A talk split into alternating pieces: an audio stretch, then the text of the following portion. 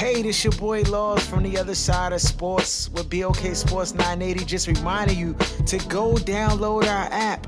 All you got to do is go to your app store and type in parentheses the other side of sports. You get to listen to our content whenever you want. He's lying. He lying. Dog, I'm not lying. On Mother's Mode, you can get our app at the app store on your mobile device right now. So when you're on your commute or whenever, you can rock with us. Now on our show. You are now tuned to The Other Side with BOK Sports 980.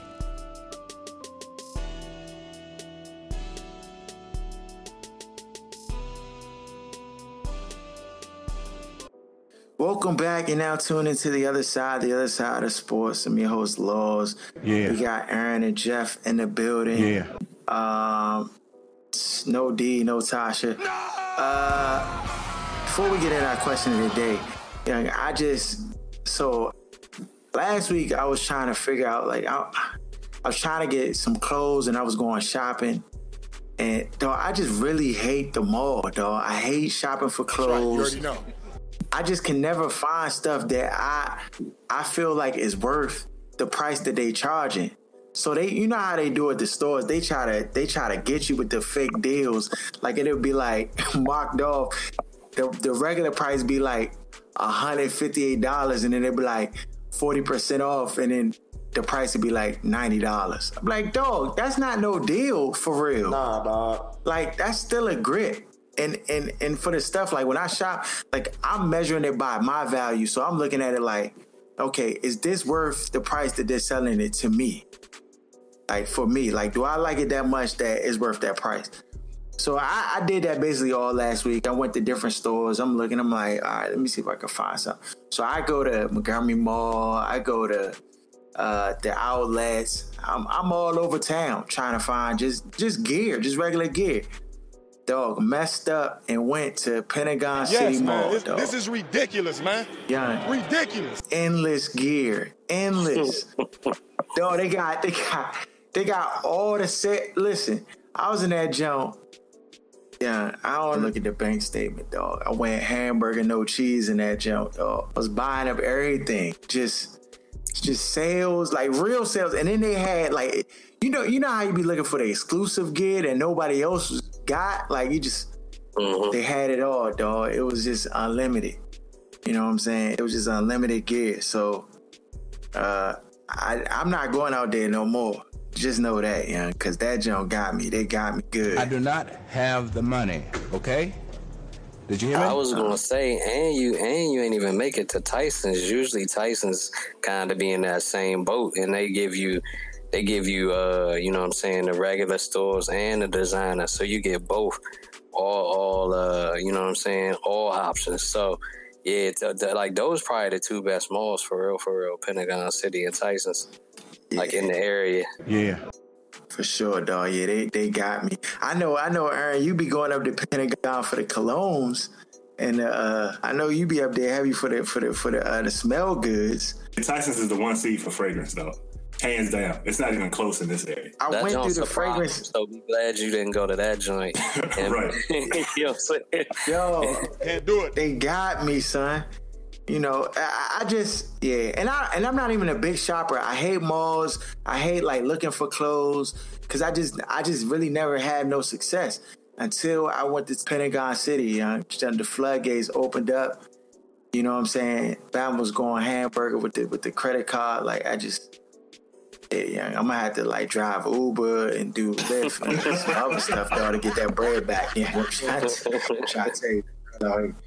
On our question of the day, so our question of the day, it starts out, and I'm not gonna Floyd it up today. I'm Floyd Mayweather, and I'm Floyd Mayweather for the show. Your Stripes movement to support hiring vets. Go to the show. Your Stripes. I did read through the question and thoroughly vet this jump. So, you know, I should read through this jump clean.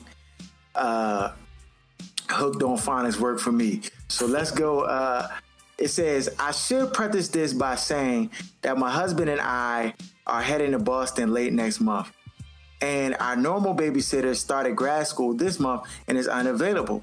So we've been racking our brains for other options. We don't normally creep on people, but anyway, my spouse and I's 10-year-old hitting coach we thought might be a possibility. She knows both of our kids and is a nurse and is young, unmarried, no kids of her own. My daughter has been going to her weekly for about a year, and I would consider our friendship very friendly, but not close friends. So my husband used to work in background checks, so he's quite the investigator and always likes to check up on individuals who might be watching our kids. Anyway, he discovered that the girl's boyfriend of almost 4 years had 2 felonies for domestic violence and assaults on his record from 2010 and 2014. My husband also discovered he has a child with that woman. It looks like the assault charges involved his 2 previous relationships, and it's possible that the girl who we are considering to watch our kids has no idea these charges since they were in 2014, which took place before they had started dating. I'm now obviously very worried about this girl, but don't know if it's my place to say anything. All I can think of is possibly an anonymous letter or something like that. The girl and the boyfriend live together and have been actively house hunting. I believe they are buying the house together, but the girl is covering most of the financing.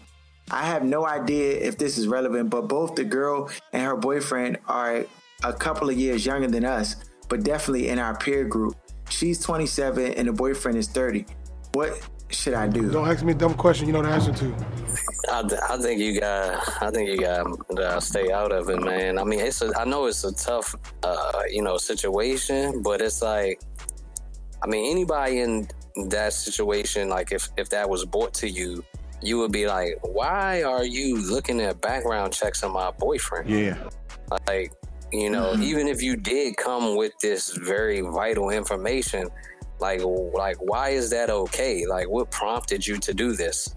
And that can go, left in a hurry.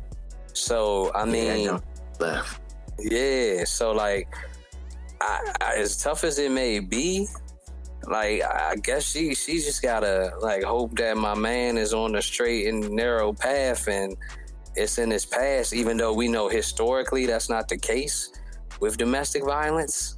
But, like, to just come out and, put this information out there. Yeah, I did that. I did an APB on Main Man and looked up his whole situation. Yeah. That seems a little odd and could definitely backfire.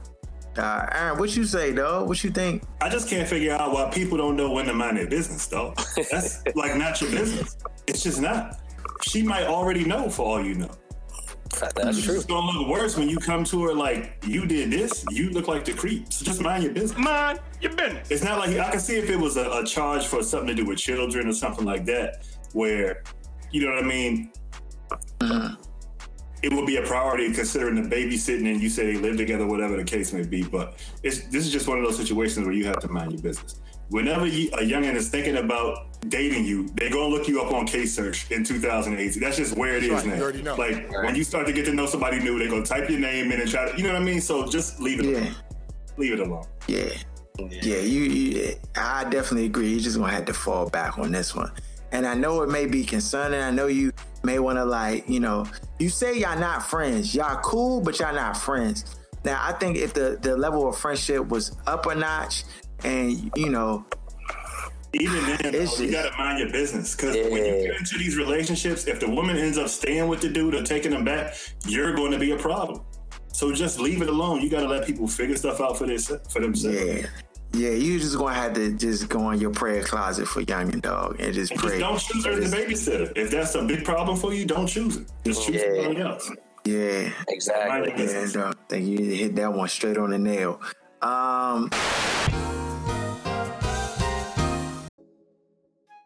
Tyrod Taylor, Browns, Eagles. That game was some trash. Bama's is saying Hugh need to be fired already, dog. He can't even get through. Bama can't even get through the preseason, and Bama's is already writing them off. That is crazy. Definitely. That's crazy. I saw the article that you posted. It was a legit article where Bama's like questioning, like, should he be fired already? I mean, did he mishandle the Tyrod injury? I mean, because he got hurt on the 1 yard line. That was a horribly called drive. Definitely. Like, you get to the 1 yard line, you score, and that things like that. Like, if you're a person that bets on games, and let's say you do the over unders, you know, first half to the first quarter, probably 80% of the time, if that over under is going to cover, a lot of times. Right. And the momentum he created on that drive basically dictated them only scoring 5 points the rest of the game. That determines the confidence in your offense, your quarterback. It's just a lot of different things that little decisions like play calls and being on the one, scoring or not scoring will determine the fate for the rest of the game. It looks Why like didn't he just run the ball down there? He was trying to get Tyrod a touchdown because you know people screaming for Baker Mayfield. You know how it goes. Yeah, definitely. I thought he would run it like one time, though. Like, how you not going to run it one time? Dog, when you coaching Tyrod that TD, dog. So when you coaching for things outside of winning the football games, and that's where it all falls apart, dog. We've seen it happen too many times.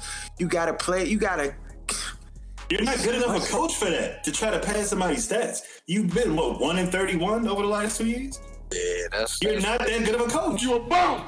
Yeah, and I mean, it's not like Tyrod's even that type of passer. Like, right. To pass from the 1 yard line, it's very few quarterbacks that you trust to even do that, and that you know that they can get that done. And so, like, I didn't understand it from that standpoint. And you know, the other thing I noticed, and y'all probably saw this too, the Cleveland Browns old line is some trash. Trash, big fella. Dog, like, I don't know. Yeah, dog. Like, I don't know how either one of them Bammers is gonna get through the year for real. Like, the way this joint's looking. So yeah, it did look pretty bad. Oh, so Tyrod, he comes back in the game. His wrist was, I thought it was broke the way it looked. I was like, this joint might be. It looked bad, dog. And the fact that he came back, did they give him cortisone in the back, or did they, you know what I'm saying? Whoa. Cause he came back, and I'm like, yo, why is he back in the game? This is a preseason jump. You're tripping. You know why? Baker was gonna fry. If Baker gets two touchdowns in that game, they cannot start Tyrod week one. Facts. That's right. You already know. You know the politics. We seen it right here in this city, dog. You know all the answers to the questions you're asking. Yeah, dog. Like, they had to, and that's why Tyrod was so quick too. Like, he already said, they had like the little pregame interview, and they asked him, did he know that they were going to draft a quarterback? And he said, yeah. So, like, they conveyed that to him when they brought him in. So you already know that your time is numbered. And so for you to get injured, and it's not, and up until last night, Baker Mayfield had played well.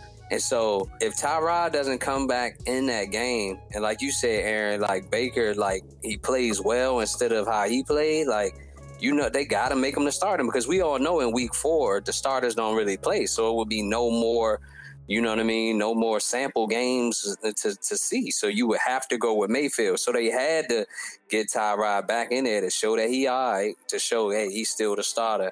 And it's going to be his team. It just so happened to work out that on top of that, too, Mayfield played his worst game of the preseason. Tyrod was praying, though, because nothing that we saw would have us think that Baker would play that bad, right? Given the opportunity he got. Right. So you got Hard Knocks. What's going to be the storyline for Hard Knocks now with this Tyrod? Because I just feel like the pressure is mounting, and we knew it all along. This is going. Yeah, because everybody kept begging for him to play with the ones. He needs time with the ones. He, you know what I mean. He got time with the ones, and he looked really bad. He looks like he's not ready. Yeah, he's not quite ready. Yeah, so I mean, I think that was almost the best case scenario for Tyrod and for Hugh. Yeah, as far as that situation. Exactly. It ended up perfect, how that played out last night. So I think, you know, Yeah, I think storyline-wise, though, you know, going into next week, of course, they probably going to throw Josh Gordon in there. Dez talking about that he got a contract, but, you know, basically it's over money because they said that they still want him. Cannot win with him. So I don't know if that's going to be a little bit in the mix, too, but I know they're going to try to probably put Gordon in play. And then, like you said, focus on that Tyrod injury, how is he doing or whatever going into that last game. So, you know, I think that's going to be. That's funny you say that, Jeff, because we talked about that last night. One of the other kind of glaring things I saw last night, the receivers aren't getting any separation. Nah, like, not at all. They need Gordon, and I said they should still sign Dez after watching last night's game. Yeah. Landry is really good in the slot, but on the outside, I don't see it. He's got really good hands, but he doesn't get separation. Tyrod's not a guy that's going to throw those like 50-50 balls where it's as good of a chance the DB can get to it as the receiver and just hope Landry makes a great catch. It's just not going to happen. Right. And then, of course, the other guy, what is it, Caldwell? He's still a rookie, so... And, you know, he got to make sure his head is on straight and he ain't getting in trouble. So, you know, yeah, like as far as like everything is still unknown. Callaway, my bad. Everything is still so unknown from the receiving core. Like it's still all new. With, like you said, Landry coming over first year, Callaway being a rookie, Gordon having to play, you know, playing with new quarterbacks. So, yeah. And then in that old line, like, it's already not looking the best, and if the receiver's not going to get separation, I know Baker, you know what I'm saying? I know he said he was holding the ball a little long, and I get it, but it's like, dog, they wasn't really getting open for you either. So you was trying to buy time, but between the receivers and that O-line, like, you know, it was only but so much you could do. You know, I was high on the Browns, and now I'm like, eh. You know, Njoku? I mean, I would say him, but Garrett, Garrett's a dog on the end. Oh yeah. You know Myles Garrett is legit. That's right. You already know. He can definitely generate pressure. I mean, Nick Chubb looked all right too, running the ball. He did. Even Hyde looked nice though. They got pieces though. Yeah, and to be fair, we know they'll use them more come the regular season. That teams don't really like to use the running backs in the preseason. So, you know, I believe that'll help out too. Once, you know, we get in the regular season play and the running backs are getting their normal amount of touches. It's going to be interesting to see, man, how that play out. From one side of the ball to the other, Nick Foles, this Bama looked like... The old Nick Foles, the trash can Nick Foles. Cannot win with him. Dog, this Bamba was looking so terrible out there, Joe, dog. He caught lightning in the bottle, dog. What happened? He caught lightning in the bottle. That might be the case, man. That's definitely how it looked. Like you said, he was trash last night. Keep in mind, a lot of the success he had, I mean, he kind of looked trash when he first got in at the end of last year, but when Peterson pulled that RPO out, that's where Nick Foles had a whole lot of his success. So I know they're not running the same plays that they would be running, you know what I mean, come regular season if he ended up being the quarterback, right. If Wentz wasn't ready. That being said, you've been in the league too long to look that bad.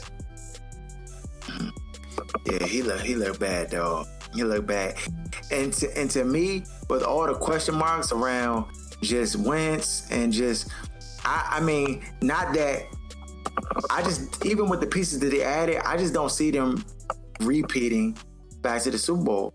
Like, and I know preseason is not, you know, the end all be all, but from what I saw last night, you know, it just. Who you see better than them in the NFC? I just think when the games are being played.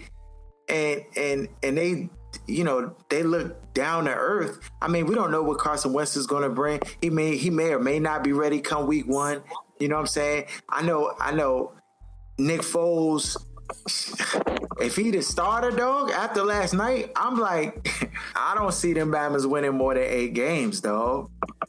But you got to think, though, like you said, Aaron, first of all, they already not running the plays that they going to run in the regular season.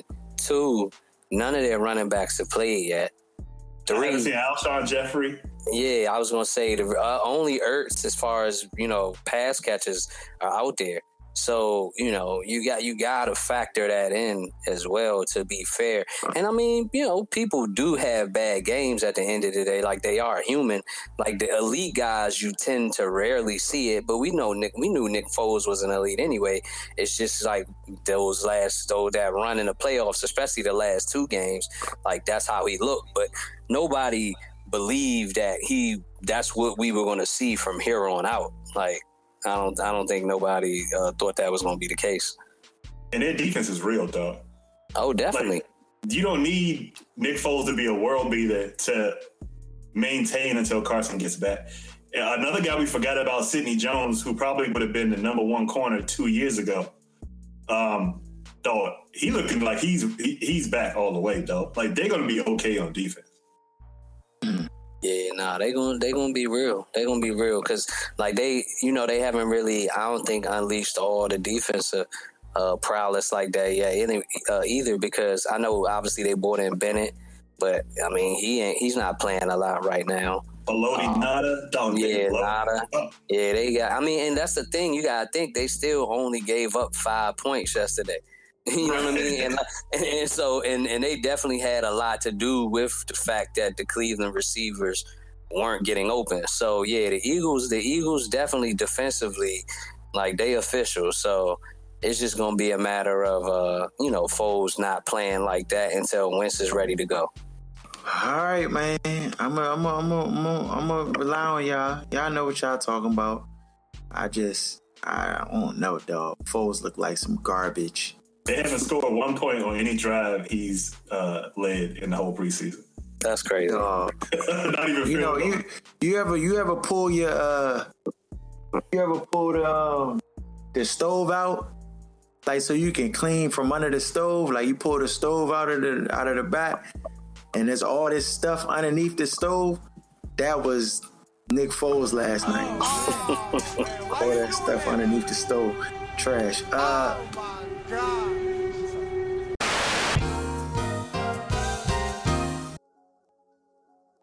Speaking of trash, the Nationals is this is a whole rebuild? They in rebuild mode now? Oh. No, this show made me so angry, young. It makes me so angry because Mike Rizzo, all the whole Nationals, people in charge, it just need to be. I mean, you can't fire the owner, but the GM, these dudes botched it. We had a winning franchise, and they in 1 year with one move, and nobody else is talking about this one move. You let go Dusty Baker, and your whole franchise fall apart, dog. Yeah, straight like that. And I don't care. Like, it's just Dave Martinez, and people are pointing the finger at him slowly but surely. You a bum! You know what I'm saying? But they know to point the finger at him is an indictment on Mike Rizzo and their decision to let Dusty Baker go. So they trying not to, like, really point the finger at him and trying to give him a pass. Ain't no passes, dog. These Bama's botched it. Now they shipped off Daniel Murphy, put Bryce Harper on waivers, then try to pull him back. And it's just jerking his chain. Man, get these dudes out of here, dog. I'm not buying no Nationals gear. I ain't getting no Nationals hats. I'm not doing nothing. Cause this is just ridiculous, dog. Yeah, and this has definitely been one of the biggest choke jobs as far as when you look at over the span of let's say the last 5 seasons. Like, the talent, I know it's been some unluckiness in there too with injuries, but it's more than enough talent. Like, I think Dusty was clearly the best manager. And I know I had my beef with the fact that he went to short rest last year with Scherzer, but I mean, I didn't want him to be gone. Like, it's clear that he was better than, obviously, Martinez, better than what was it, Matt Williams. Like, yeah. Like, and so, and, you know, Bryce liked him. Bryce respected him. You know, so I didn't get it. Obviously, you know, the pitchers believed in him. So, I mean, it was just a complete panic job. And you would have thought that with it being Bryce Harper's last season, that you would sink or swim with somebody like Dusty Baker versus panicking and bringing in somebody that's new to the clubhouse and trying to catch lightning in a bottle in this one year when you haven't been able to do it in the last 5 and 6. And they refuse to get batters, though. Like, I don't know what the hell you expect offensively to happen when you want to spend all your money on pitching. You overpaid for a guy that you ruined in, Strasburg. Yeah. So it's like you refuse to make soft as butter. He's soft. Man, he is cupcake soft. That's right, soft. You already know. That's like taking Randy Moss, taking away his speed and telling him to be a different kind of receiver, dog. I'm just saying he'll never be the prospect that they drafted. He was one of those big arm, like Randy Johnson type, strong arm pitches. You try to turn him into Greg Maddox, it's just not going to work. Yo, speaking of that, like with you talking about, like the injury to Strasburg and me also mentioning the injuries, like what is good with like our training staff or what's the atmosphere? Like the Redskins training staff work for the Nationals. Dog, it's crazy. It's crazy. You know how how Jarvis was kirking in what was that, episode 1, and talking about playing through injuries and you gotta get better. It's almost like the MO in the clubhouse is if like you get a little nick you out, because I swear, dog, all the best, like all they don't want to play no more, dog. They don't want to play no more. Like think about the season is a wash, son. Think about how crazy this is, young. From everybody that we had, like Worth spent multiple stints on there. Zimmerman, multiple stints. Rendon, multiple stints. Murphy, multiple stints. Bryce was on there. You know what I'm saying? Like so. It's like you got all your best. Yeah, obviously. Like we said, Strasburg on there. Like Scherzer been like the only real stalwart. Yeah. Like we signed him to free agent. But he a gunner, dog. He tough. Yeah, he definitely tough, and I'm blown that he couldn't come through last year when Dusty went through him on the short rest because of the season he had and the fact that I know that he's a baller. But it's like, man, it's just so frustrating that these dudes never can stay and play a complete season and finish the job. Like it's ridiculous. Oh, and this is another thing. There's no accountability for the players right now. They don't respect Dave Martinez. They not listening to him. You know what I'm saying? He like a substitute teacher in the classroom, dog, trying to tell everybody to sit down and be quiet. Babs ain't listening to him, dog.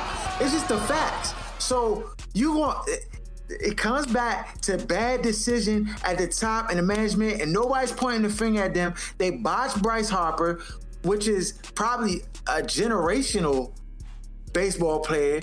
You know what I'm saying? He changed our franchise. We became relevant when we got Bryce. Everybody who was buying National jersey, you know, they built downtown DC, Southie. They built that whole joint up on Bryce Harper dollar. And now they cashed out now. They don't need him. They said, I'm sure you know.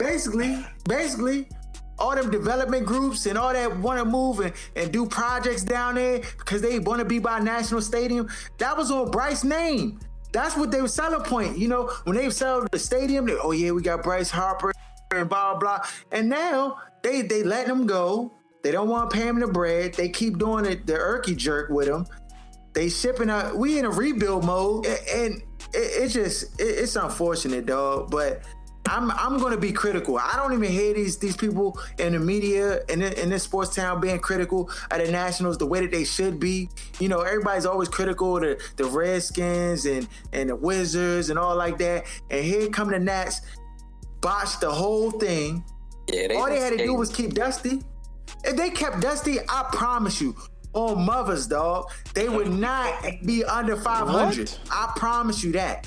Because there's a respect level. People know they gotta play that little I'm sick, I don't feel good. Like it's a level of accountability there, and there's a level of respect there, and people just ain't doing what they want to do. Right now, the players running the clubhouse. David Martinez is too soft. He's Hugh Jackson in the clubhouse. He too soft. Bama's running all over him, and he ain't got no authority. Nobody listening to him. He didn't come down critical on none of the players all year long, and they were playing like some garbage, but dog. He can. He was put in a precarious situation. It's not his fault he's some trash. Yeah. It's his management, dog. Yeah, Rizzo is basically running our show. It's like at this point, it's like, dog, you might as well manage the team, because at this pace, your next stop is out the door yourself. So, you know, because I don't see, like, I know the learners and stuff, like, they like him, obviously. I mean, he's bought talent here, but, like, when you can't win and you botch the type of talent, like we said, that's been here, like, you will eventually have to go. Yeah, the coaching. What he did with Jim Riggleman after that year they had, it's just it's a long track record of him just juggling coaches, dog, to try to save his job. Right. Yeah, nah, they definitely played Riggleman and whatever, you know. Played him, dog, like a fiddle. And this dude, these dudes were good managers, dog. I mean, they're not the greatest in the world, but they was winning. Yeah. You know what I'm saying? The funny thing, now we like bottom of the barrel, and the league not even that good. Our division is not even that good for these babbers to be super trash. Like, I'm like, come on, dog, y'all ain't even have to be that good. They've had more managers than the Redskins have in the last 10 years. And if it was the Redskins, they'd be like, oh my God, Dan Snyder can't keep a coach. Where's the continuity? Right. Yada, yada, yada. And you don't hear nothing on this end. Yeah, that's the town's favorite word, continuity. Yeah. They love saying that.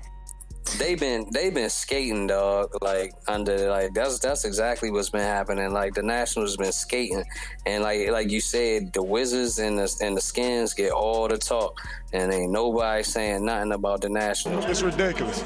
It's obvious what's being done out here. It's on a nightly basis. I hope the world can see now what's really going on out here, because it's getting ridiculous. It's really ridiculous. But I mean, that's gonna have to start to change. Like, I don't see any other way. It's gotta change, though. It gotta change. And the thing of it is, if you think about it, the Nationals was kind of in the same place as the Capitals was, and the Capitals was just stuck with it. They were like, yeah, we're just gonna stick with it.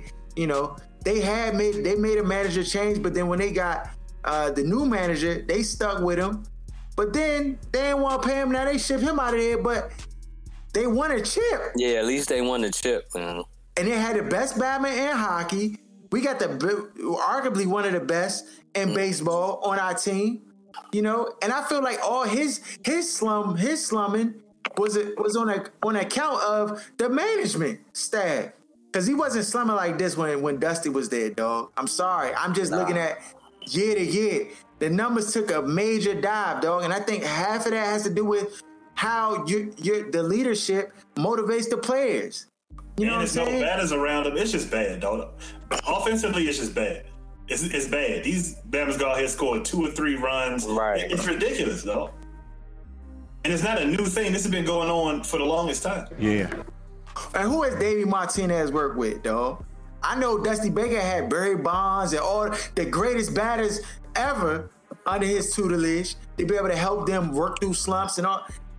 Man, managed in a World Series and all that. That's what I'm saying. Was there ever a reason given for why Dusty was let go? Nah, dog. Not that I remember. They didn't want to pay him the money. I don't know that he was even asking for something crazy. Right. I don't think he would have asked him crazy. He wasn't on board to he wasn't gonna be jerked by the chain and do what they wanted him to do. He wasn't gonna change his philosophies, and to some degree, he had a name, like he had reputation, and for the most part, people wanted to talk to him more than they wanted to talk to Mike Rizzo. And I feel like they couldn't control him. You know, and he wasn't no cover. And you know what? The two big points of contention, last season were, like, obviously the one I mentioned, the fact that, you know, that he went with Scherzer on the short rest. But the other one was, remember the whole Strasburg joint? He was like we talk about how Strasburg soft, like Dusty was like, he going to play. And then Strasburg was like, I don't know. But then he ended up changing his mind. He ended up pitching, and he did pitch a gym. But remember that joint? Like, those were like the two big things. He was crying too about this.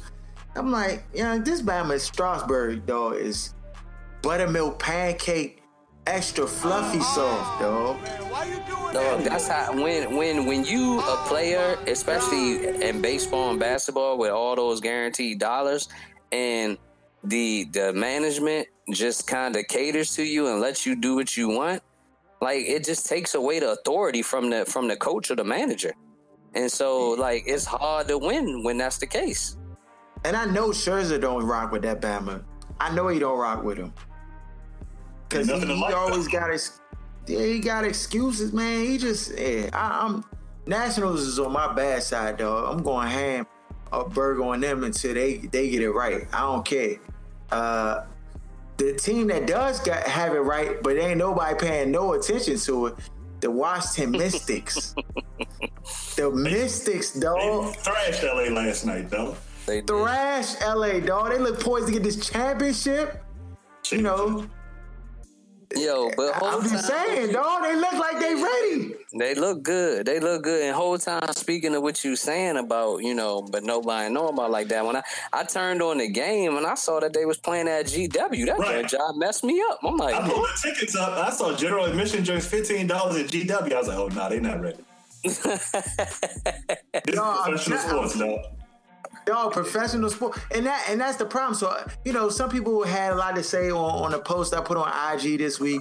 You know, one with Skylar Diggins saying that, you know, people care about what LeBron had for lunch more than they pay attention to the WNBA. Yeah, I agree. But then also, too, you know, one of the suggestions I made was like, they need to lower the rim, dog. They need to. I'm going to keep saying it as an option until it actually becomes something that they consider. They need to get a focus group, pull like 20, 25 WNBA players, you know, average height, some tall, some short, bring them in a gym, lower the rims to different heights and see which one allows for a larger percentage of the WNBA players to be able to showcase their athleticism, dog. Don't listen to this. He's an idiot. All right, that's what we got to say about that. You know, he's an idiot. They're playing in college. Next thing you know, they're gonna be at Bowie Rec Center playing, and I'm just saying, dog. Hold on, y'all. But there's another piece to this, dog. There are more women in America. Like, why aren't they being supported? Like, you can't throw it all on men and say it's sexism, and you can't just do that because it's more women in America than men. If the women wanted WNBA to be as big as the NBA, facts in America, at least. I'm not talking about globally. I'm talking about here. It could be. But women aren't as into sports as men are. Like, people can get mad and not like it, but so that's a very interesting take, because I never really thought about that. But you're right. So some people who, like, you know, and shout out to Adrian. You know, she was saying that, you know, women are always having to cater to men's needs or desires, or the focus is like changing the game to basically cater to the men. But that's right. Like, if the women aren't watching the game and then the men are watching sports, it's like you gotta pick and choose something. I mean, if you're gonna complain about revenues and the money not wanted to be, I get the male argument from a management, ownership, investment standpoint. I'm with that 100%. Yes. But when it comes to a consumption standpoint, like, when it comes to business, people aren't going to say necessarily all the time, okay, I'm going to front you, and then let's see if you show up. You got to show kind of that, and they have to see an anticipation for this being a thing for them to put money into it. Right. You gotta basically put your own money up first and believe in the gentleman, and then like, and show it, and then they be like, you know what, I'm gonna go ahead and throw in money now. You know what I'm saying? Right. So, I mean, I get from the management, upper level ownership standpoint, I get that 100%. That's on men. But as far as showing up to the game, supporting these women, I don't see a lot of posts from women on social media about any of the games. So it's almost like, I don't want to watch them, but since you in the sports, y'all should watch them as much as you watch the NBA. That's not how the world works. Nah, bro. Right. And the thing about it is, remember, we've been talking about different type of rule changes. We've been pondering this question for years on the show, and obviously that first thing about lowering the rim, like, y'all just got to get over the fact that y'all been playing on 10-foot hoops like your whole life, and just, you know, get used to playing on 9.5 or 9, whatever it would be. So, you know, that gives the women a chance to show their athleticism and yam and slap glass and do all this different things. And, you know, and that could obviously bring some interest. The men are always trying to, you know, do different tweaks to, you know, make the game as good as it can possibly be. And so that's something that that they have to do for the WNBA as well. And they play with the smaller ball, so why can't you play on the smaller rim? You know what I mean? Right. Yeah, I agree. You got to look at the percentages. 99 to 100% of NBA players in the NBA can dunk a basketball. When you look at the women's game, less than 1% of them can actually dunk a basketball. Sheesh. So increase that percentage. And I'm not saying it's going to change the whole where every dude who's going to be intrigued by the game and want to watch it, like all of a sudden. But I'm saying that it will increase the level of intrigue more than it is now, because right now nobody wants to watch it.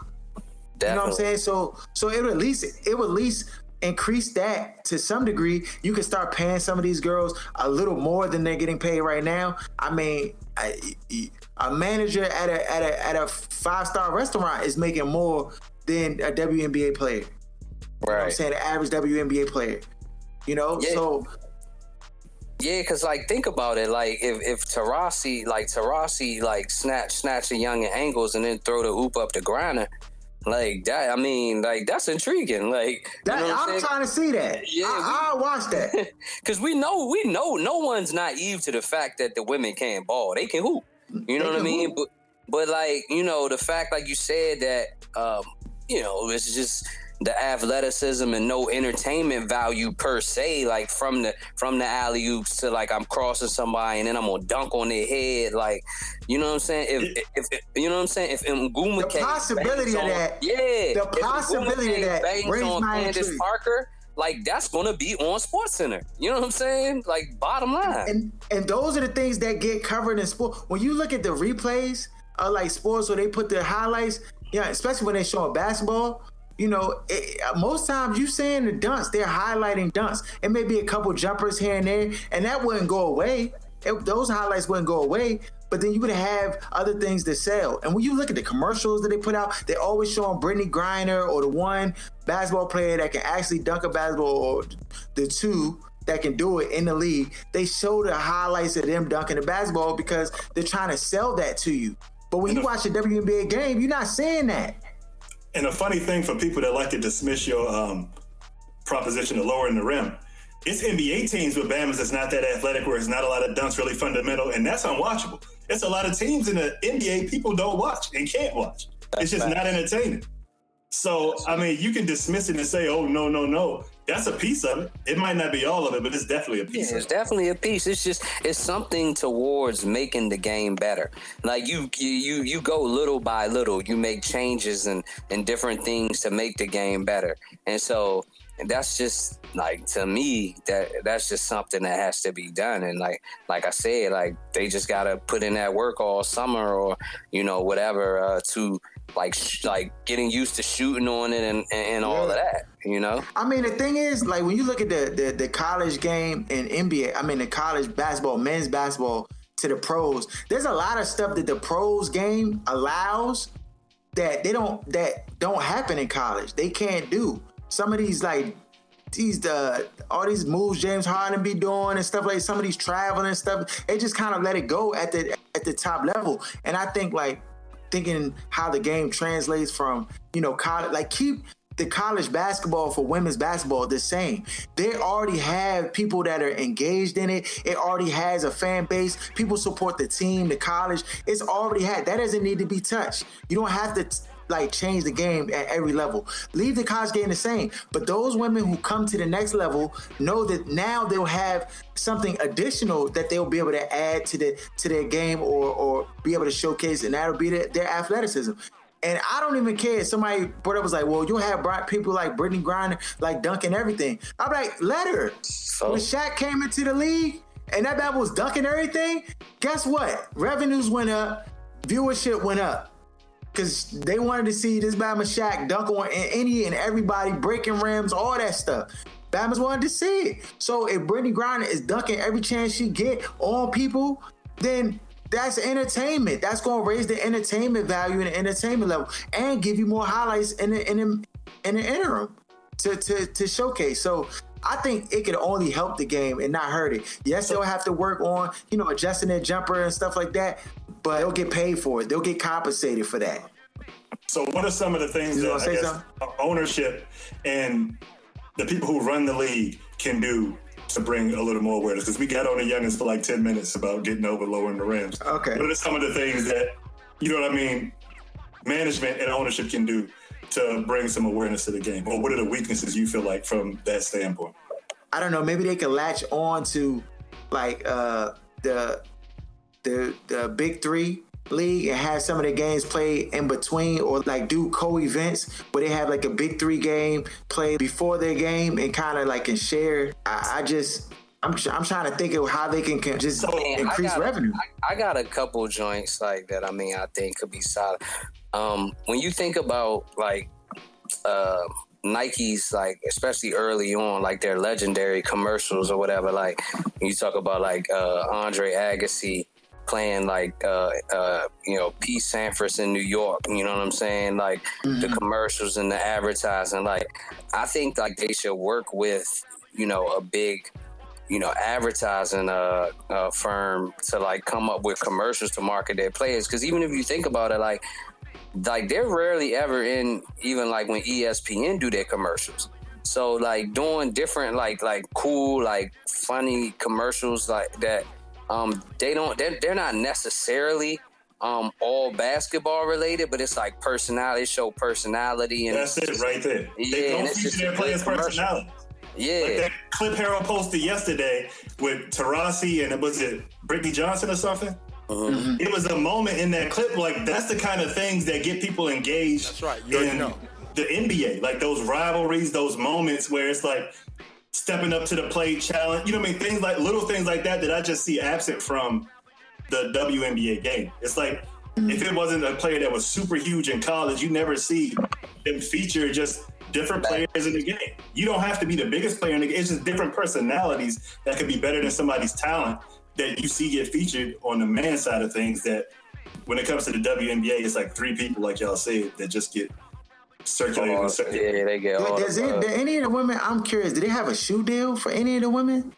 I mean, they have the standard. Yeah, they have the standard ones like, like Maya Moore, I know, has her own joint with Nike or whatever, like the standard, like basically the type of shoe deals that like most rookies get coming in nowadays, where it might be like 5 years, 10 million or something along or maybe a little less. But it, like in terms of signature, what you would call a signature shoe deal, like maybe Maya Moore, like, but I mean, it's not a lot of them. But part of that, we know, is that's about being at your ability to sell a shoe.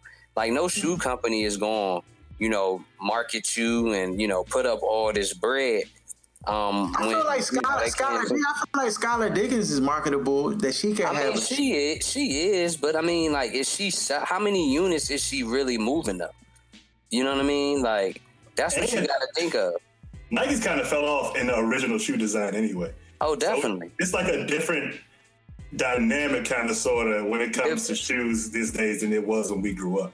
It's just different. For sure. It's definitely different. I mean, the best Nike basketball shoe that they got going as far as new designs is the Kyries. Like, to me, in my opinion, because I haven't been banging with them KDs. I haven't banged with the Brons in forever. You know what I mean? Of like an actual new design. So, like, whereas all the Kyries have been pretty solid. But outside of that, like you said, Aaron, it ain't really no new Nike basketball shoes coming through the pike that's just blowing you out the water. And kids in like middle school and high school, they wearing like casual shoes and stuff. And like when we were in school, they had on basketball shoes, maybe some Emmitt Smith Reeboks, but it was always like a sports kind of led culture. Yeah, now it's not that way. Bama's is wearing either super high-end designer or like casual. Like, yeah, but it's different. And that's because obviously, and nowadays, a lot of the kids want to be like the artist, right. In some cases more so than the athlete. Right. So like that's what. Though. Yeah, it's just a lot different. So like the shoe deal thing is going to be tough. Like you almost would need all of the things that we're talking about in terms of the visibility and the profitability and all that to raise up before, the shoes were coming there. And because remember back in the day, Cheryl Swoops used to have her own shoe. Fire shoes. And it with original designs. Did y'all ever buy a woman's shoe, like a woman basketball player's shoe? Because I had like two pairs of swoops though. Yeah, nah, I definitely knew dude. I didn't personally get them, but I definitely knew dudes that copped them and had some vicious shoes though. Yeah. Oh yeah, I'm seeing these y'alls now. I'm looking at them now. Cheryl Swoops. I'm a post. Yeah, dog. They look like some Barry Sanders on the low. Yeah, I'm a post the ones I had on the IG though. Them joints was vicious. Yeah. Yeah, post them jumps. Dang. So yeah, I mean they got a lot of work to do. I think that they're trying to do something, but I mean, if they just listen to this episode, dog, that's all the information they need. I'm telling you. Let me take over the WNBA, young. By 2020. Every young thing in the league will be making $80K plus. What? Look, one last thing. Like, you know how obviously with NBA and Bron, he got the uninterrupted joint going on. And I've seen, you know, some WNBA players on that, like Candace Parker. Like, why not them create, like, their own platform and show, like, their workouts and show a day in the life and different... Like, the lifestyle joints nowadays are, like, just as big as, you know, the actual... what it is you do, you know, and so obviously in their case it's playing basketball. So people saw that and saw like, you know, and like going back into the personality and the marketing. Like I think that, you know, those type of things would also help to promote the game. Yeah, so, I agree. If I saw like Diana Taurasi, like you know, like in the summer league, you see all these open runs with like James Harden, Kevin Durant, Bron, all these different people. Like they sprinkle some youngins in there, like to play with them. Too. That would intrigue me. It has happened, but this is before camera phones was like everywhere. Like I've seen Cheryl Swoops come up to the school and play with like Richard Hamilton and Bams that's in the NBA, like regular pickup. And nobody even knows that this game is going on and recording, and they're holding their own, dog. Right. Yeah. That's perfect. Yeah. That definitely was size and bring intrigue. But yeah, they got to find a way to improve the game. Speaking of improvements, the NBA has rule change. The NBA Board of Governors are expected to pass a rule change for the 2018-19 season that includes resetting the shot clock after an offensive rebound to 14 seconds from the 24-second shot clock. So it's an attempt to encourage the NBA. So this is an attempt to encourage quicker shots. So Bammers can't hold the ball. You can actually, you know, if the game is down, let's say a team is down by one and you're getting... down, it's under a minute. Now, if they miss the shot and they get the offensive rebound, you don't necessarily have to foul. You can then, you know, because 14 seconds is less than the 24, then you may have a little bit of time left in order to get the ball back. You don't have to foul right away. So it's encouraging more shot attempts in the final moments of the game or whatever. And I think it's actually going to help the game. Yeah, definitely. I think it's a good... I mean, it just shows how Adam Silver is so progressive and just like how they're always just looking at different things and different ways to improve the game and just, you know, up the entertainment value. This definitely going to do that, I believe. Because now if you can't do the 20, like get the offensive rebound, just hold the ball out, take it back to the top of the key. That's for this year. Next year. That's for this upcoming year, this upcoming season. So them overs about to be bumped up about 5-7 points per game. Yeah. Really? Yeah. And think about this, like you said, like that also with those that you know, with that amount of time, it might lead to teams rushing and forcing a turnover. Like because they trying to, you know, rush the play and because you know, they don't have as much time as normal. And so like, you know, you gotta look at it from that aspect as well.